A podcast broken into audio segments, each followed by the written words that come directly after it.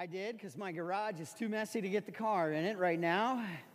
So I had to get the scraper. Now I'm thankful that it wasn't ice, amen, and I didn't have to use the shovel for snow, but uh, but frost, frost. You know, here in Michigan, we deal with it all the time. We scrape frost off the windshield just as it's just as much a Michigan thing as Coney Islands or or the Lions. I was really hoping to come up here today and say, it, and the Lions winning, but frost is still a Michigan thing. Uh, about, about six or seven weeks ago, I really got into frost and why frost is frost and what makes frost frost and why we have frost. Why can't we have tropical weather in Detroit, you know, with a palm tree around every now and again? Frost is really kind of fascinating. For frost to happen, several things have to be present. First of all, let me give you a Science 101 definition of frost. Frost is the solid disposition of water vapor that's just kind of saturated in the air. So you got to have the water in vapor form that's, that's in the air. And it's formed when the solid surfaces are cooled below the dew point of the adjacent air as well as below the freezing point of water. How's that for Science 101, huh? I'm like uh, Mike Nye, the science guy, you know? But here's, here's kind of what it means. It says for frost to happen, there's got to be a certain amount of moisture in the air. That's that first picture. It's got to be below dew point. That means you have humidity. And ladies, you know what humidity does to your hair, right? It gives you a bad hair day. And then when it condenses at the dew point, the dew point is when the temperature, uh, which is given to the human air, is cooled at a constant barometric pressure.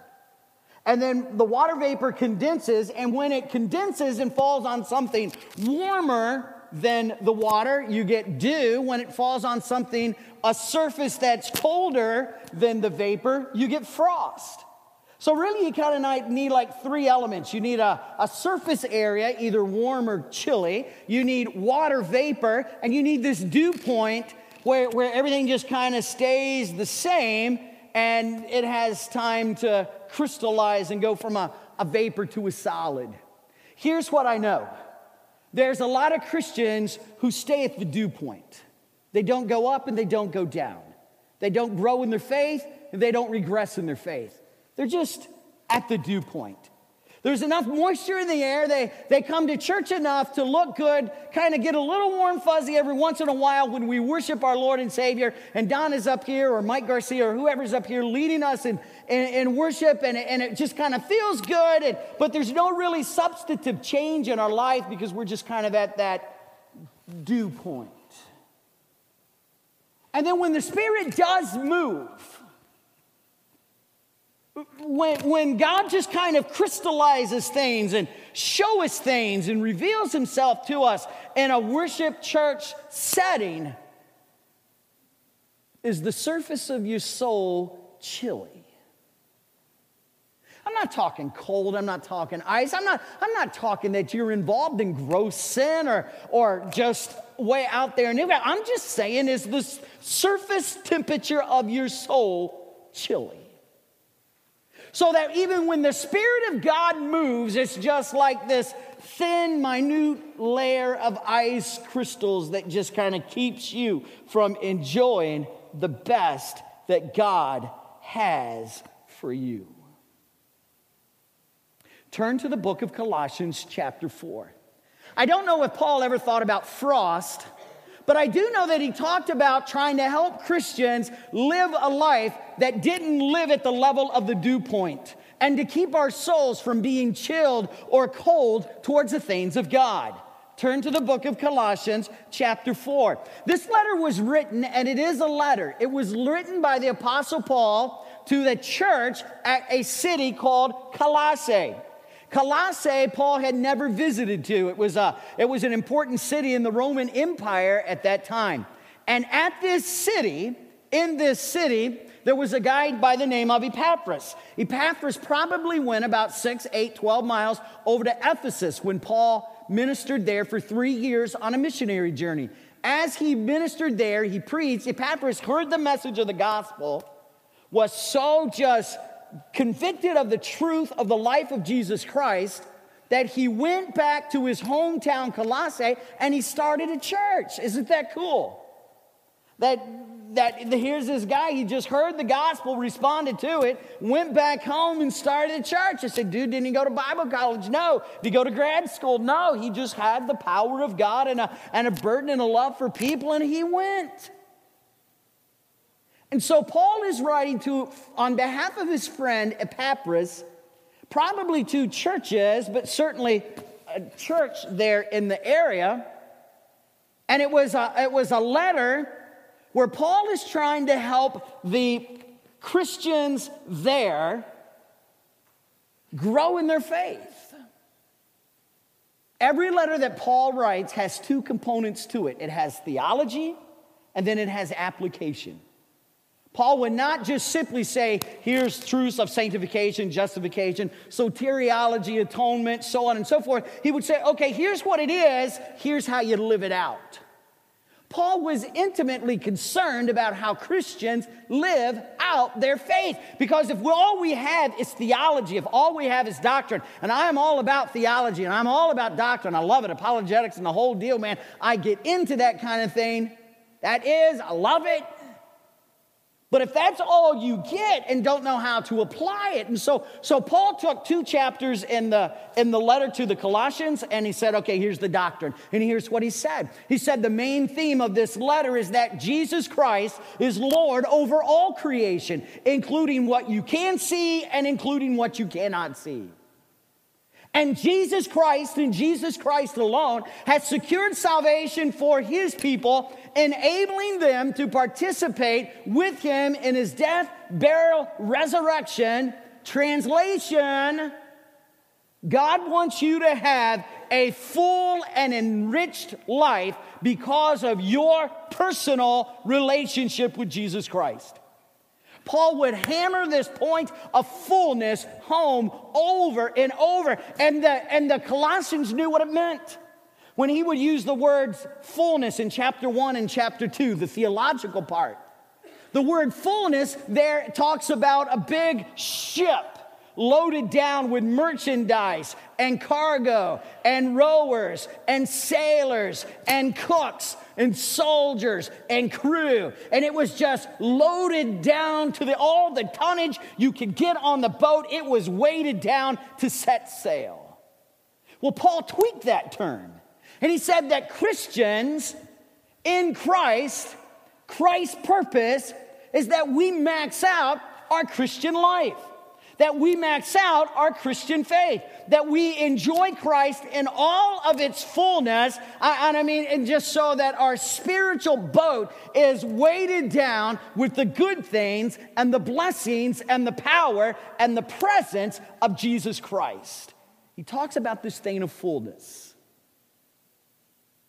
I would imagine if we would go through our manifest on our ship, on our spiritual ship, I would think a lot of us would look around and go, man, this boat's about half full. I got a lot more space. So, Paul talks about this idea of fullness in Christ. Not just staying at a dew point, not just staying at a constant, but going on to the fullness of Jesus Christ. So our souls don't get chilled to the, to the gospel message, but that we stay warm and, and on fire for Him. But Paul knew that sometimes our souls would become cool and chilled as Christians, and doesn't it? You might as well, amen. I know yours does. Hey, you want to know what? Mine does too. Just like you, I have to work and work hard to keep my relationship growing in the fullness of Christ. I have to work hard so that the surface temperature of my soul doesn't fall below the dew point, doesn't fall below the, the place of, of the moving of God in, in my heart, in my life, and in our church. And so Paul was simply saying here, hey, listen, I know that sometimes your souls are going to chill, and I know sometimes you're going to cool, sometimes you're going to be on fire for the Lord, other times you're going to cool off. And he knew that believers would get frost in the soul. So he gave some great theology in chapter 1 and chapter 2. By the way, if you want to read one of the clearest most eloquent definitions and explanations of who Jesus Christ is, you read Colossians chapter 1 and chapter 2. Absolutely incredible. Then you come to chapter 3 and he starts to make application. Then you come to chapter 4 and verse 2. First part, here's what he says Devote yourself to prayer. That's it.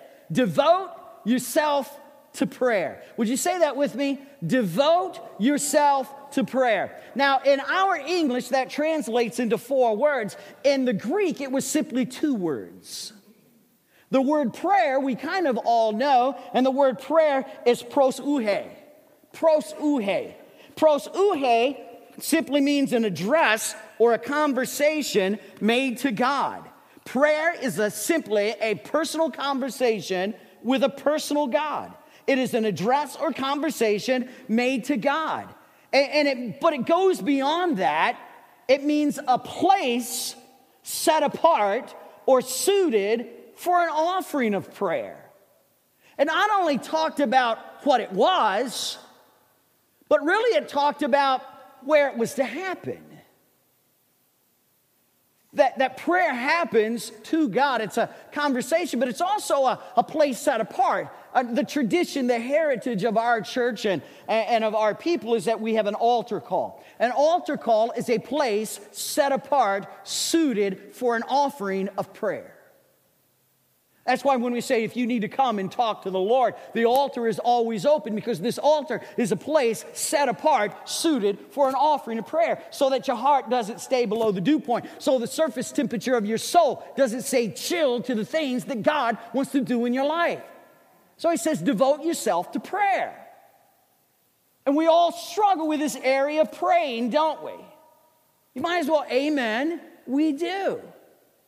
We all struggle. How much time do you pray? When do we pray? Good night. I don't have time to pray because I'm too busy to pray. I mean, we all have that. We try to get consistent in our prayer life and then we just kind of bail out of our prayer life and, we're just kind of up and down in this thing. And then it seems like when we really pray is when tragedy comes in our lives.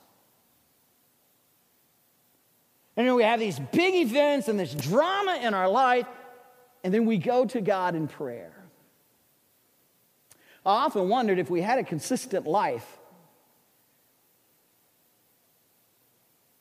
of prayer, would those things happen with such frequency? I don't know. In, in book of Exodus, chapter 33, verses 7 and 9, don't turn there. You have this first kind of concept of a place of prayer. Moses was on the mountain, the Israelites were on the valley, and they hadn't heard from God and they hadn't heard from Moses, their leader. So what did they do? They made a golden calf, and it is an incredible story. It's so fun just to read that part of the scriptures. And so Moses came down, burnt and melted the golden calf, made the people who made it and worshiped it drink it Ew, that sounds like something out of a James Bond flick, doesn't it? And then, because there was no place for them to meet, outside the city, they made this tent of meetings where anyone could go. And it's a beautiful verse in the book of Exodus, chapter 33, and inquire of the Lord. It was a place set apart, suited for an offering of prayer. See, I'm convinced that everybody needs a place that when you go there, that's where you pray. It might be a closet, the New Testament talks about that. It might be a chair that, that you go to before everybody gets up and the house starts, you know, getting noisy as the day gets going. But I think everybody needs that place set apart, suited for an offering of prayer. Prayer is simply a personal conversation with a personal God. And that word prayer is really cool. That's the second word, the Greek word. The first word is really the important word because it's a descriptive word, it, it describes how we're to pray. It, it, describes the manner of the prayer. We have the, the place of prayer, but then it kind of describes how we're to do this thing. The first word, and, and it's a strong word, is pros reo. And I got to slow it down a little bit so I get it all in there. You know what I mean? Proskartereo. It, it, it, it's a strong word. It's written in the present active imperative. Now, I didn't like English in high school, and I don't like it much now, but I want you to understand what the present active imperative means. If an imperative mood is not an expression of reality, but it is an expression of a command or request that opens up possibilities. It's kind of like if you do this, then this will happen. Now, that's not the best description of it, but, but kind of going from the Greek to the English in the imperative mood, that it, it, it's an imperative mood is kind of a request or a command.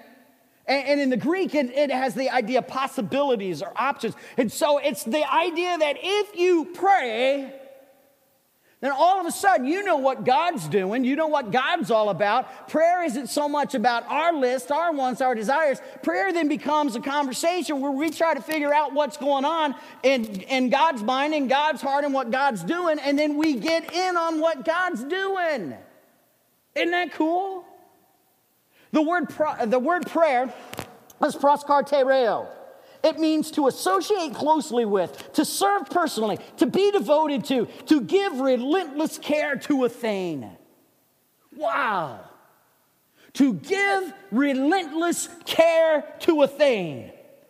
It has the idea of persistent prayer. Colossians 4 2 was saying to us, give relentless care to prayer relentless care to prayer. Now, for most of us, our prayers are kind of one and done, aren't they? Right? We pray one time, and if God doesn't move when we pray, as we're prayed, and the phone doesn't ring 30 seconds after we say amen, it's just like, whoop, it's off our radar screen and we're on to something else. Wouldn't you say that most of us pray kind of the one and done? Instead of having this relentless care for prayer, this relentless attitude of persistence where we always come before the Lord, not begging, not pleading, but simply coming to find out what God is doing, to be a part of what God is doing, and to ask God to, to, to do things and, uh, and, and, to bless and, and to move. By the way, in contrast to the one and done, you find this great story Jesus gave in Luke 18. Read the story on the screen as I just kind of tell it to you. Jesus told his disciples this story, that's a parable, about how they should always pray and never give up on praying. Now, the, the, the, tension in the life of Jesus Christ was mounting at this time, and persecution was starting for Christians was starting to, to be felt just a little bit, and, and Rome was putting pressure him. There's all kinds of social, economic things going on. And Jesus was saying, Hey, listen, when you pray, don't give up. And he said, in a certain town, there was this poor woman, there's this poor widow, and she had a high sense of justice. And she would go to the judge who didn't fear God and didn't care about people. He was in it for the money. I know we don't know any politicians like that today. And he was in it for the money. And the widow came and she kept coming to him with a plea. By the way, that phrase in verse 3, who kept coming, that means he kept coming and coming and coming and coming and coming and coming and coming and coming and coming and coming, saying one saying, Grant me justice against my adversary. You see, in this day, if you wanted the wheels of justice to run smoothly, you had to oil it with a bribe. She was too poor to get a bribe. The only thing she had was time, and so she kept coming over and over and over and over and over and over and over, pestering the mess out of this cruel judge. Look at how the story ends in verse 5. It says, For some time he refused, but finally said to himself, Even though I don't care about God and I don't care about her, she is wearing me out by her coming. Basically, she's saying, This old widow woman is being nothing but a stinking nag, and I want to get rid of her. That's the Trimble translation of the Bible. And so what did he do? He answered her request. Now, I, I do want to caution you right here. Before you start thinking that God needs to be pestered, argued with, and bribed in order to have our prayers answered, it's important to understand that this parable is contrasting the unjust judge with Jesus Christ. And Jesus, who will answer, who is eager to answer the prayers for his children. In fact, in Matthew chapter 7, verse 11, it says, He will grant justice to them. The unjust judge responded to her persistence. To be devoted in prayer means you have to give relentless care to prayer. Be persistent. Don't be the one and done. Have you ever heard about the little boy who, uh, when dad sent him up to bed, his mom was out with a meeting or something, and so he had the children, had the family devotions, did the whole routine. The children were up in their beds and the youngest one hollered down from upstairs, Daddy, I'm thirsty. Would you bring me a drink of water? The dad was reading. He had the remote control. He had his feet propped up on the couch. His checklist was done. Daddy, can I have a drink of water? Nothing. Daddy, can I have a drink of water? So finally, the dad, you know, slaps down the book, goes upstairs, gives the boy a drink of water. Little boy goes back, you know, turns over, goes back to sleep. You know what happens. Five minutes later, Daddy, I gotta go to the bathroom. Get up, go to the bathroom. Can you help me? No. Daddy, can I get a drink of water before I go back to bed in the bathroom? Sure. He said that before he thought. Is that ever happened to you? Cycle repeated over a couple of times. Then finally, he heard a little pitter patter of little feet, and he said, Son, you stay in that bed. Don't you say another word. If you do, I'm going to come up there and I'm going to spank your hiney. Which you can imagine, it got real quiet. Finally, the little boy spoke up and said, Daddy, when you come up to spank my honey, would you bring me a glass of water? Persistence. Persistence. The judge did not care about the woman. Jesus Christ cares about you. Persistence. The judge didn't want to answer her request. Jesus eagerly waits to answer your request. Persistence. You say, well, persistence sounds like begging. No, persistence helps you understand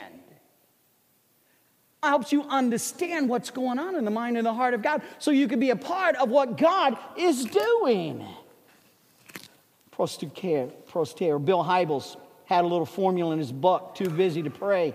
He writes this He says, if the, if the request is wrong, God says no. If the timing is wrong, God says slow. If you are wrong, God says grow. And if the request is right and the timing is right and you are right, God says go.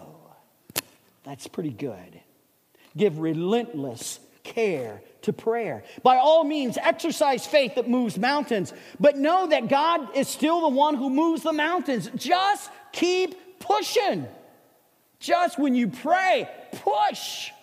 Because there'll be times when you're so excited as you start to pray, and, and, you'll be excited as you start to pray for this matter, or our church, or this issue, or your friend, or your family, or just kind of making a commitment that you're going to have a better prayer life in 2012 than you had in 2011, that you want to have a place where you meet with God. So you're going to keep praying, you're going to push. You're going to push. And man, I applaud that, and I say, keep going, push. When everything seems to go wrong, push. When the jobs get down, when the job gets you down, push. When people don't react the way that you think they should, push. When, when your money is short and the bills are long, push. When you want to curse them out for whatever the reason, push. When people don't understand you, be relentless. Push. You know what push means? Push means pray until something happens. Don't quit pushing. Give relentless care to prayer so that the temperature, the surface temperature of your soul does not come cold and chilled to the things of God. Would you bow your heads and would you close your eyes? Let's ask a question. Do we need to get do we need to get the scraper out? Do we need to scrape up some frost from our soul? Do you need a, a pros uhe, not, not, and have a conversation with God at a place that's committed to prayer? See, a lot of us need to get the scrapers out. And we need to clear that frost off the windshield. Man, I wonder if you're here. Would you just be honest with me? You say, Pastor Mike, man, in this area of my prayer life, man, I'm telling you, it's, it's tough. It's tough for me to stay faithful to it. And, and I get cold to the things of God. And again, Paul was writing so we would know the fullness, so our boat would be loaded down with the power and the presence and the blessings of God. But yet, because you don't spend time with Him in prayer, and there's just, you've been staying at that same point, and your soul's just kind of got chilled to the things of God. I wonder, do we need to get out the, do we need to get out the, the scraper? And just kind of scrape off some spiritual frost. So you can't know Christ in all of his fullness if you don't spend time with him. You just can't. There's no way to do it. So why not in this very first Sunday morning or second Sunday morning of the new year, as we've talked about proseuche, that prayer is this personal conversation with God, but it's also a place where you meet with God. So I wonder how many of you this morning would say, Pastor, it's not a resolution, it's just simply a commitment. That I want 2012 to be a better year in my prayer life. My decision, my commitment to spend time with the Lord, even if it's just 10 minutes a day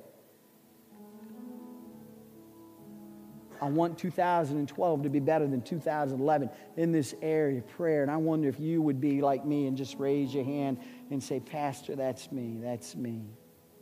Just a lot of us raising our hands. Just raise them quickly. A lot of us are. Now, maybe this morning, maybe this morning, and I wasn't planning on doing this right here, but maybe this morning you need to slip out and have a proseuche. Come to a place where you can have a personal conversation. I, I know you can do it at your chair, but you, got, you and I know what happens when we, when we pray at our chair. Sometimes we're easily distracted. And maybe at this place, if there's sins to confess, you can do that. Maybe in this place, if there's a relationship to restore, you can do that. And in this place, if your heart's been chilled to the things of God and you need it warm to His love and His care and the fullness of who He is, maybe in this place. So, would you stand to your feet? And I'm going to pray for all of us. And Don's going to sing a verse, whatever. And in that first verse, man, matter of fact, you don't even have to wait for the verse if you just want to come and pray yourself, not listening to me, but pray yourself this morning to our Lord, to our Savior, to our King. Man, you come right now as I lead us in prayer. Father, all of us, and many, many, many of us raised our hands because we want to do better.